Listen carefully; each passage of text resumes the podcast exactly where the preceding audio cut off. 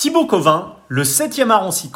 Des joyeuses valseuses signées Blié, au saignant Kill Bill de Tarantino, en passant par l'irrésistible ascenseur pour l'échafaud de Louis Malle, sublimé par la trompette de Miles Davis, le nouveau disque de Thibaut Covin, Film, est un festival sonore où l'étoile hexagonale de la six cordes nous livre en musique son tour d'horizon du 7e art. Une bande son pour le moins originale, qui brille par un éclectisme à l'image du jeu de ce petit prince de la guitare dont, aux racines classiques, viennent se greffer des influences jazz ou flamenco. Plus qu'un guitariste d'exception, Thibaut Covin, c'est cette faculté caméléonesque à passer avec une égale aisance et un talent hors norme des sonates de Scarlatti et concertos de Vivaldi au répertoire du compositeur cubain Léo Brauer, tout en croisant le manche avec Mathieu Chédid pour célébrer le Cap Ferret. Quand le guitar héros fait son cinéma, moteur, une interview signée Agent d'entretien.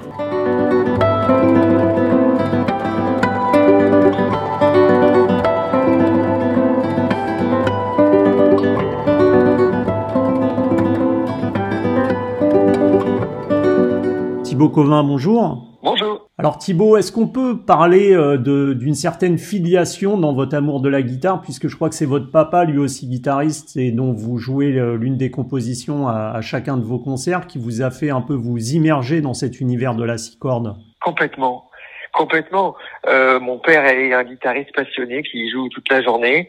Et, euh, et, petit garçon, j'ai voulu faire comme lui, comme je dis parfois en rigolant, le français est ma langue maternelle et, et la guitare ma langue paternelle. C'est vraiment ça, j'ai un rapport très naturel à l'instrument. Et dès que j'ai pu commencer à jouer, euh, petit garçon, j'ai joué. Et puis tout s'est enchaîné euh, de façon très naturelle jusqu'à maintenant. Et alors ce rock typique ovin composé par euh, votre papa et que, que, vous jouez sur scène, il montre quand même toute euh, l'étendue de votre jeu qui dépasse euh, largement le simple registre du, du classique pour s'aventurer dans le jazz et même la guitare flamenco avec cette particularité de taper sur le corps, le manche de votre guitare pour le, transformer presque en, instrument percussif. Comment vous êtes justement ouvert à tous ces jeux, tous ces univers, toutes ces influences guitaristiques? C'est vrai que ce morceau est un peu l'hymne de la famille. J'aime le jouer presque à tous mes concerts et, et, justement, il reflète cet éclectisme de la guitare qui est un peu de, la, la, notre philosophie initiée par mon père et puis et puis que je revendique très fortement aujourd'hui. J'aime beaucoup cette idée de, de guitare ouverte sur tous les styles, sur sur le monde, sur les cultures, sur les époques. Et euh, c'est vrai que moi, j'ai m'a tendu une guitare classique quand j'étais petit, mais lui, mon père, était amoureux de la guitare classique. Il a découvert un peu sur le tard, et lui venait plutôt du, du rock, des musiques amplifiées, des guitares électriques euh, très créatives, pleines d'énergie, un peu un peu folles même.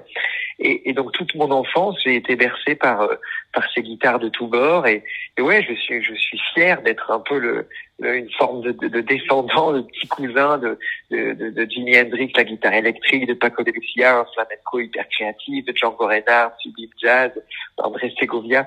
J'aime vraiment revendiquer cette diversité euh, dans mes notes qui, qui sortent d'une guitare classique, c'est vrai, mais qui sont colorées de, toutes les, cultures et du monde. Auréolé justement de vos 36 euh, prix internationaux, ce qui est énorme, vous avez débuté votre euh, carrière en vous produisant aux quatre coins du monde, aux quatre coins du monde dont vous avez rendu hommage à ces villes dans, un de vos, albums. Vous qui êtes habitué justement à, ces concerts, à ces voyages, ces hôtels et ce rapport unique qu'il y a avec le public, comment vous avez vécu cette année blanche, euh, très noire d'ailleurs pour la musique et, avec des confinements successifs et des, des salles de concert qui sont restées porte closes? Ah, ça a été terrible, bien sûr. Ça a été, ça a été terrible. Ça a été sujet à, à de nombreuses réflexions et euh, j'ai euh, oui j'ai souffert de ça ça m'a troublé. C'était la première fois de ma vie depuis que disons que je suis adolescent j'ai passé autant de temps euh, sans donner des concerts sans voyager et même même plus que ça depuis que j'ai 16 ans je suis partie de chez mes parents et j'avais jamais passé plus d'un mois à dormir le, soir dans le même endroit. Et donc voilà c'était il y a 20 ans et c'est la première fois de ma vie que j'ai expérimenté ça. Alors après moi j'ai toujours une, une, une réflexion, une, une philosophie un peu optimiste. Et, et donc du coup j'ai essayé de faire de ce malheur une chose un peu un peu positive, en tout cas en tirer les meilleurs. Et, et j'ai enregistré un premier disque complètement imprévu autour d'un compositeur extraordinaire mmh. qui s'appelle Léo Brouwer qui est un compositeur cubain qui a écrit de nombreux mm. chefs-d'œuvre. Et en marge de tous ces chefs-d'œuvre, il a écrit des estudios sencillos, qui sont 30 petites pièces très courtes d'une minute, incisives, que les guitaristes du monde adorent. C'est des petites pièces qu'on découvre quand on débute et, et qui font aimer la guitare.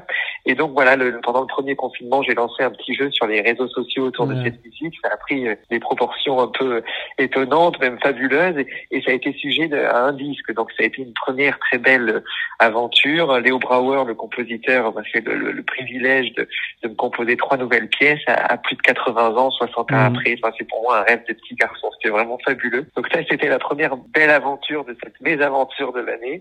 Et puis la, la seconde surtout, c'est ce, ce nouveau disque qui hmm. vient juste de sortir autour des musiques de cinéma. Et, on a passé un an dans le studio à vraiment plonger au plus profond de ce projet, chose qu'on n'aurait pas faite si l'année avait été normale. Et alors vous, vous l'évoquiez, comment est née justement cette idée de Brower Challenge? Léo Brower, euh, donc qui est un compositeur, comme vous le disiez, guitariste et chef d'orchestre cubain, est-ce que c'était euh, sa musique qui vous passionnait? Comment c'est né en fait ce, ce projet qui, comme vous le disiez, a pris comme une traînée de poudre sur les réseaux sociaux?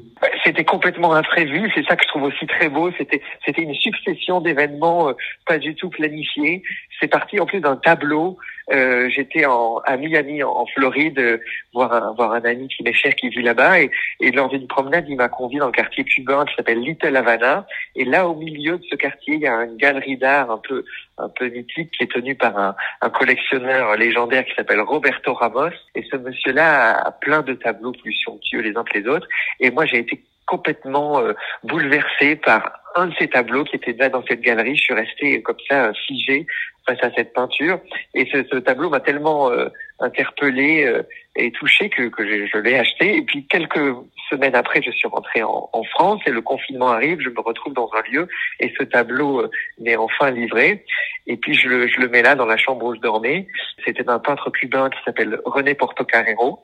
Et il m'a, il m'a rappelé ces, ces études de Léo Brauer, ces petites pièces que, au cubaine aussi et que, que j'avais euh, adoré quand j'étais petit. Et c'est peut-être ces musiques-là qui m'ont réellement fait aimer la guitare quand j'avais 12 ans, que je les ai découvertes.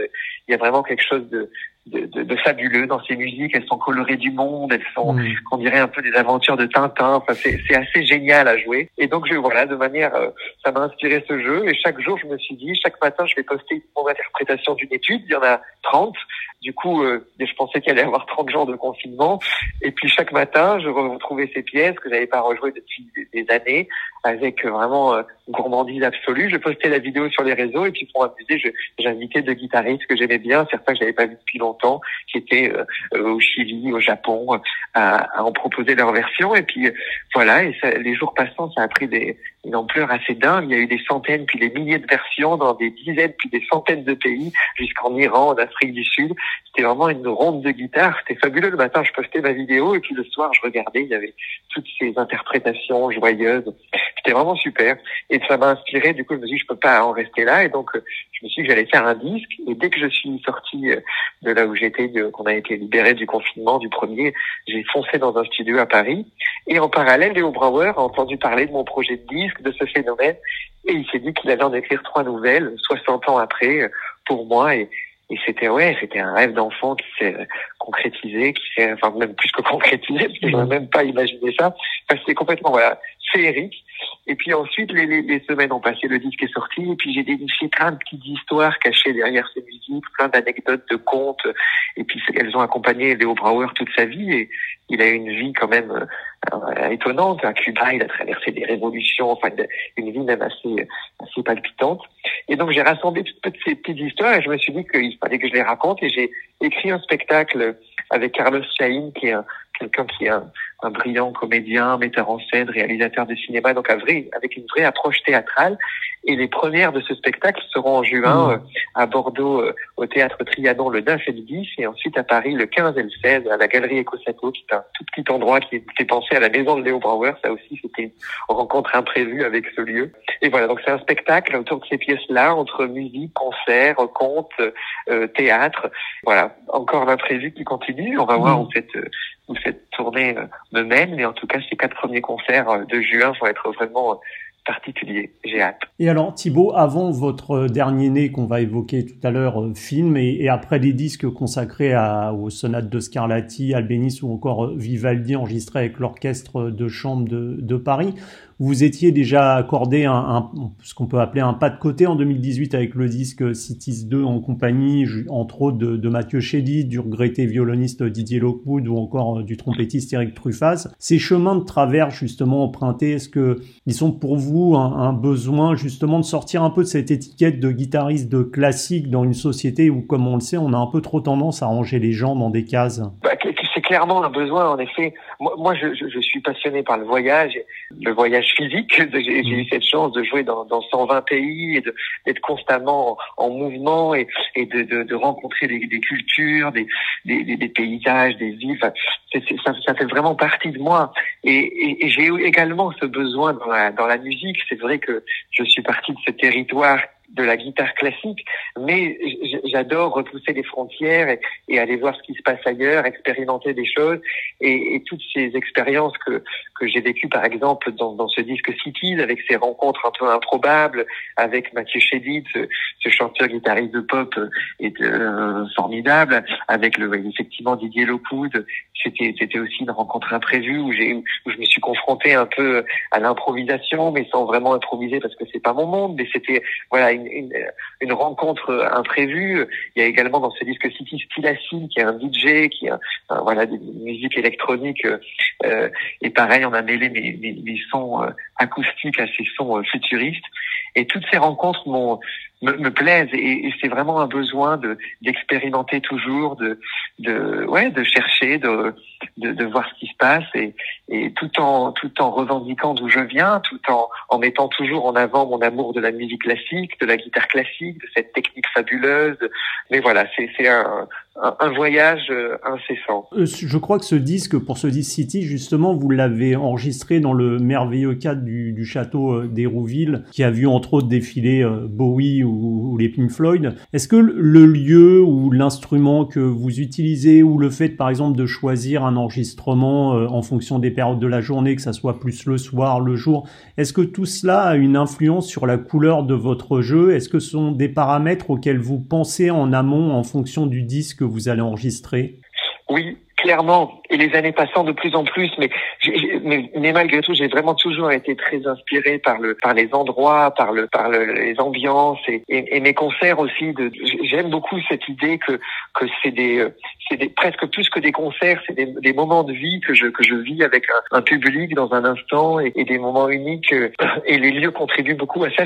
J'avais d'ailleurs, il y a quelques années, euh, lancé une tournée que j'avais appelée Magic Tour et c'était que dans des lieux magiques du monde. J'avais commencé au sommet de la Tour Eiffel, tellement mmh. fabuleux. Et puis j'allais jouer ensuite à la Cité Interdite à Pékin, ou à Palmeraie de Marrakech, au Palais de la Paix à La Haye, ou dans des ruines en Amérique du Sud. Et vraiment, toutes ces rencontres avec ces endroits contribuent à, à ce que les, à ce que les moments de concert soient, soient magiques. Et, et, les lieux m'inspirent beaucoup. En effet, le, le, disque Cities avait été enregistré euh, au château d'Hérouville, et du coup, c'était qui était, qui était encore euh, en, en cours de rénovation. C'était le premier disque de la nouvelle ère du château après 20 ans de sommeil et, et toute euh, et toute son histoire incroyable. Donc, il y avait encore des, des vestiges de, de David Bowie, d'Elton John, son piano. Il y avait la salle de bain bleue, turquoise et noire, très 70 c'était hyper inspirant. Et puis euh, tous ces invités qui sont défilés chaque jour, c'était assez touchant. Didier Lecout, par exemple, avait enregistré son premier disque au château de Réouville et il revenait des, années et des années après. Et malheureusement, ça a été son mmh. dernier enregistrement. Mais voilà, ou même Mathieu Chédid de, de retrouver là celui un peu légendaire du rock'n'roll. Il était hyper, euh, ouais, comme un petit garçon d'être là, c'était c'était très touchant. Et j'avais même enregistré mon disque précédent autour de la musique d'Albéniz. Mmh. ça avait été euh, au, château Lafitte Rothschild. Donc là, c'est une autre ambiance, mais le, le chai du château Lafitte Rothschild, fait par Ricardo Bofill, est un, est un lieu complètement euh, incroyable. Et il y a un son euh, tout aussi magique que le, breuvage qui y repose. Et donc j'avais passé une semaine là-bas aussi, inspiré par ces ambiances et, et, voilà, c'est vrai que les, les, les, lieux et puis les, les énergies, les, les, gens, bien sûr, avant tout, tout ça m'inspire Thibaut, vous venez de publier, donc on, on, l'évoquait, ce, ce, disque film qui est un magnifique hommage aux musiques du 7e art. Contrairement au disque de, de Yo-Yo Ma euh, consacré à la musique euh, uniquement d'Ennio Morricone ou encore celui euh, plus récent de Anne-Sophie Mutter qui rend hommage à, à celle de, de, John Williams, vous êtes allé avec film, cet album consacré donc au, au, cinéma, nous offrir des arrangements de musique de film aussi divers que Arizona Dreams, Midnight Express, Kill Bill ou encore les valseuses de, de. Est-ce que le choix s'est effectué en fonction de vos propres goûts cinématographiques ou est-ce qu'il a été principalement motivé par la musique en elle-même? Ça a été un mélange. Je me suis dit que je, je, je ne m'imposais rien dans cette dans ce monde presque infini du cinéma, et, mais j'avais envie que ce soit un vrai voyage dans le cinéma, que ce soit que ce soit libre, qu'il y ait des films très récents comme Call Me by Your Name, mhm. Des films bien plus anciens comme comme euh, Les Valseuses ou même Délivrance ou ou encore plus anciens Ascenseur pour l'échafaud. Et j'avais vraiment cette envie qu'il y ait des voilà des que ce soit un voyage dans le cinéma sans limite. Et il y a aussi très marqué dans ce disque le, le parfum de, de, de, voyage aussi. Il y a des films du bout du monde, de Wong Kar Wai, The Good for Love, ce film conglais très beau, euh, Darius des motocycletas, cette histoire du Tché en Amérique du Sud. Voilà, il y a, un, y a un parfum de, de voyage parce que j'ai aussi la plupart des films que j'ai vus, c'est dans l'avion en tournée. J'ai vu énormément de films comme ça au milieu de l'Atlantique ou au milieu de la Sibérie, dans les airs, la nuit, tout seul face à mon ordinateur. Et je trouve qu'on a quelque chose de, on est hyper émotif en avion. Voilà, et moi j'ai un rapport très intime comme ça, un peu, un peu dans les dans les airs du, avec le cinéma. Et, et, en plus souvent quand je vais euh, presque à chaque fois même, j'essaie de regarder un film qui est lié à la destination où je vais. donc du coup ça donne un, un côté un peu romanesque à, mm. à mon quotidien quand j'arrive dans la ville où je reste que deux jours. Elle est, elle est colorée du film que j'ai pu voir. Et, voilà, vous voyez, le cinéma est dans ma vie depuis depuis toujours et, et avec un, un, rapport très intime. Et, et donc là je me suis je me suis amusé à, à, à essayer de ça n'a pas été facile parce que des films qui m'ont qui m'ont touché, des musiques qui m'ont bouleversé, il y en a des dizaines. Et donc euh, voilà, j'ai essayé de cueillir celle qui qui me plaisait le plus et, et essayer de, créer un petit voyage dans le cinéma euh, au son de ma guitare. Et justement, comment s'est déroulé l'arrangement pour guitare de thème alors que vous l'évoquiez aussi culte que celui immortalisé par Miles Davis dans le film de, Louis Malle Ascenseur pour l'échafaud, euh, où on sait très bien que Miles lui-même s'est laissé totalement porter pour les images puisque c'est une improvisation très longue qu'il a faite euh, de manière instantanée en regardant le film devant lui. Comment vous, avez arrangé tous ces thèmes-là pour qu'ils se collent parfaitement à votre guitare ça a été un, travail très important et, et, passionnant avec trois arrangeurs. J'ai voulu vraiment qu'il y ait des couleurs différentes et j'ai choisi trois trois arrangeurs que j'aime beaucoup qui ont des identités euh, propres. Euh, le premier est mon frère Jordan Covin et, et c'est très agréable de travailler avec lui parce que je l'appelle avec des idées, des rêves, des choses qui sont parfaitement, parfois complètement décousues, euh, presque incompréhensibles. Et lui, il me connaît tellement qu'il capte suite ce que je veux dire et, il me renvoie une partition qui est même au-delà de, de, ce que je pouvais rêver. C'est vraiment euh, père, euh, beau et passionnant de, de, de, travailler avec lui. Donc il a réalisé beaucoup d'arrangements dans le, dans le disque. Le second arrangeur s'appelle Kevin Sediki et lui est, est, a une musique qui est très colorée de bout du monde. Il est, il est intéressé aussi par les, musiques du monde, les percussions, etc. Il a, il a vraiment voilà ce, ce parfum de bout du monde dans les notes qu'il écrit et donc travailler avec lui était aussi très agréable. Ça donnait cette couleur un peu de grand espace, d'infini. Et, euh, et le troisième arrangeur s'appelle Gianni Caserotto et lui c'est un virtuose des effets et, et depuis des années maintenant il a il a développé un, mariage entre la guitare et les pédales d'effet qui sont au départ des pédales pour guitare électrique, mais qu'on peut détourner. Et puis maintenant, il y en a qui sont créées aujourd'hui, de nombreuses, qui, qui s'apparentent presque à de la musique électronique ou, ou à des DJ. Et donc, j'ai vraiment voulu ça, euh, qui, qui ait aussi cette couleur-là, que ce soit sur certains titres une guitare classique du futur. Et donc, j'ai passé beaucoup de temps avec lui, avec l'ingénieur du son et toute l'équipe de réalisation du disque, à essayer de penser certains arrangements du disque comme des partitions d'orchestre de guitare du futur et tout toutes les notes du disque sortent de ma guitare, même celles qui peuvent paraître vraiment très éloignées d'un son naturel. Elles sont toutes nées de, de mes six cordes et ensuite colorées de d'effets, de, de, de, pédales, de, de, voilà. Et ensuite avec une autre un autre effet qui s'appelle le looper, mmh. qui permet donc d'empiler les parties les unes sur les autres. Ça permet d'avoir euh, vraiment un orchestre de guitare et c'est un jeu un peu d'équilibriste pour le pour le cerveau, mais qui est très amusant, passionnant et, qui moi m'a offert une inspiration nouvelle et, et un champ des possibles euh, infini. Enfin, ça a été vraiment euh, très amusant et passionnant de, de découvrir tout ça et, et j'ai hâte maintenant de les jouer en concert euh, parce que toutes les musiques du disque, même celles qui sont les plus complexes, qui peuvent paraître infaisables seules, le sont réellement pensées pour être jouées en solo et donc la, tournée aura voilà toutes les, tous les morceaux du disque, même les plus fous. Et, vous disiez justement que pour le, le, le Brower Challenge, vous étiez inspiré au départ, vous aviez vu ce tableau, vous aviez acheté dans une galerie euh, aux États-Unis, en Floride. Est-ce que parfois l'élément visuel est important pour vous inspirer? Est-ce que justement pour le, le, le, disque film, vous êtes replongé dans ces films-là pour que la, parfois le, le visuel apporte à la musique et puisse donner quelque chose par rapport aux arrangements oui, tout à fait. J'ai revu tous les films. Certains, je n'avais pas vu depuis longtemps en plus, donc c'était assez émouvant de les revoir euh, que 20 ans après. Et, bien sûr, mais, j'ai un rapport très fort avec euh, avec l'image. Dernièrement, justement, la, peinture me, plaît beaucoup et je commence à avoir une petite collection de, très beaux tableaux chez moi. Ça me, ça me passionne profondément. C'est un, je découvre ce monde-là depuis peu et mais vraiment avec une une passion absolue. Euh, oui, ça, ça me, la peinture me bouleverse et j'ai découvert euh, cette émotion en moi dernièrement et ça me, ça me plaît d'avoir découvert ça. Euh. Mais, mais, mon rapport à l'image est, est, fort depuis longtemps. Quand j'étais petit, je jouais de la guitare toute la journée avec mon père et, et ma mère, elle était professeure de lettres classiques, de français, de littérature et le soir, elle me racontait des, des contes, des légendes, des histoires du bout du monde. Et le lendemain, quand je reprenais ma guitare, derrière les notes, je voyais toujours des personnages, des paysages, des histoires. Je me faisais des films dans ma tête portés par les musiques que je pouvais jouer, qui films qui avaient parfois rien à voir avec l'histoire. Ça pouvait être des pièces qui pouvaient être composées euh, il y a 200 ans et, je pouvais voir des vaisseaux, des, des, avions ou des vaisseaux spatiaux dans le dans le ciel. Mais mais voilà, j'ai toujours eu ce lien-là. D'ailleurs, quand je suis allé au cinéma pour la première fois, quand j'étais petit garçon, je me suis dit ah mais c'est dingue. En fait, c'est exactement ce que je ce que je fais moi toute la journée avec ma guitare. Mais alors du coup, est-ce qu'il fonctionne comme moi? C'est-à-dire que d'abord le compositeur écrit la musique et puis ensuite il réalise tout le film par-dessus, ou alors c'est d'abord le film et ensuite la musique. Mm. j'ai vite compris dans quel sens c'était, j'étais petit garçon. Et voilà, c'est les, images sont toujours très présentes dans, dans ma tête quand je joue. Et d'ailleurs, pour le, la tournée de, de, ce disque film, il y a vraiment ce souhait que qu'il y ait un, un, travail autour de la mise en scène et qui est qui qu'on fasse un vrai une vraie dimension, on propose une vraie dimension visuelle au concert et que ce soit presque un, un spectacle, une, une expérience. Question un peu délicate à chaud. Si justement vous deviez vous définir en tant que musicien, tout autant qu'en tant que personne, en trois films, quel film vous choisiriez?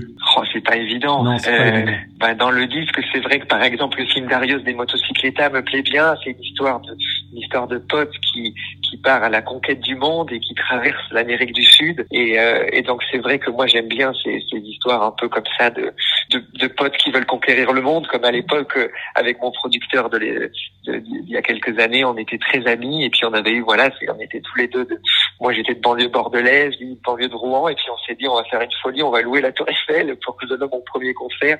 C'était voilà un, rêve de pote un peu mmh. un peu délirant et que qui se réalise dans les, les films qui ont un peu ce parfum peuvent me toucher très fortement. Donc peut-être euh, Darius des motocyclettas. Et puis ensuite, euh, je suis très attaché aussi à, la beauté des choses. Euh, la, beauté me touche beaucoup des lieux et des images.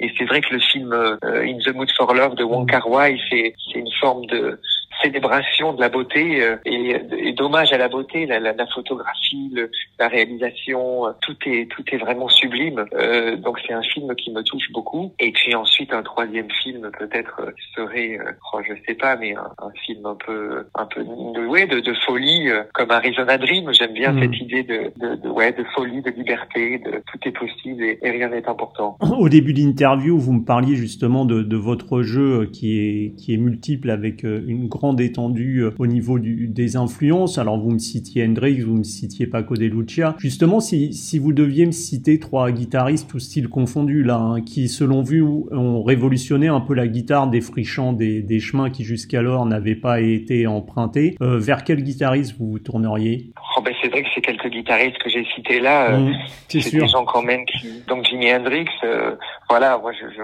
je reste un, un fan de, de, Jimi Hendrix et puis il a, il a quand même, euh, ouais, euh, Paco de Lucia bien sûr aussi. Et puis si je dois en citer un troisième qu'un seul, c'est pas, c'est pas évident parce qu'il y en a beaucoup d'autres que j'aime, mais euh, ce serait peut-être un guitariste classique. Euh, et dans ce cas, euh, là encore, il y en a beaucoup, beaucoup. J'ai toujours du mal à choisir. Ce que j'aime, c'est justement la diversité, l'éclectisme, mais, mais disons le peut-être Andrés Segovia qui est le, mmh. oui, voilà.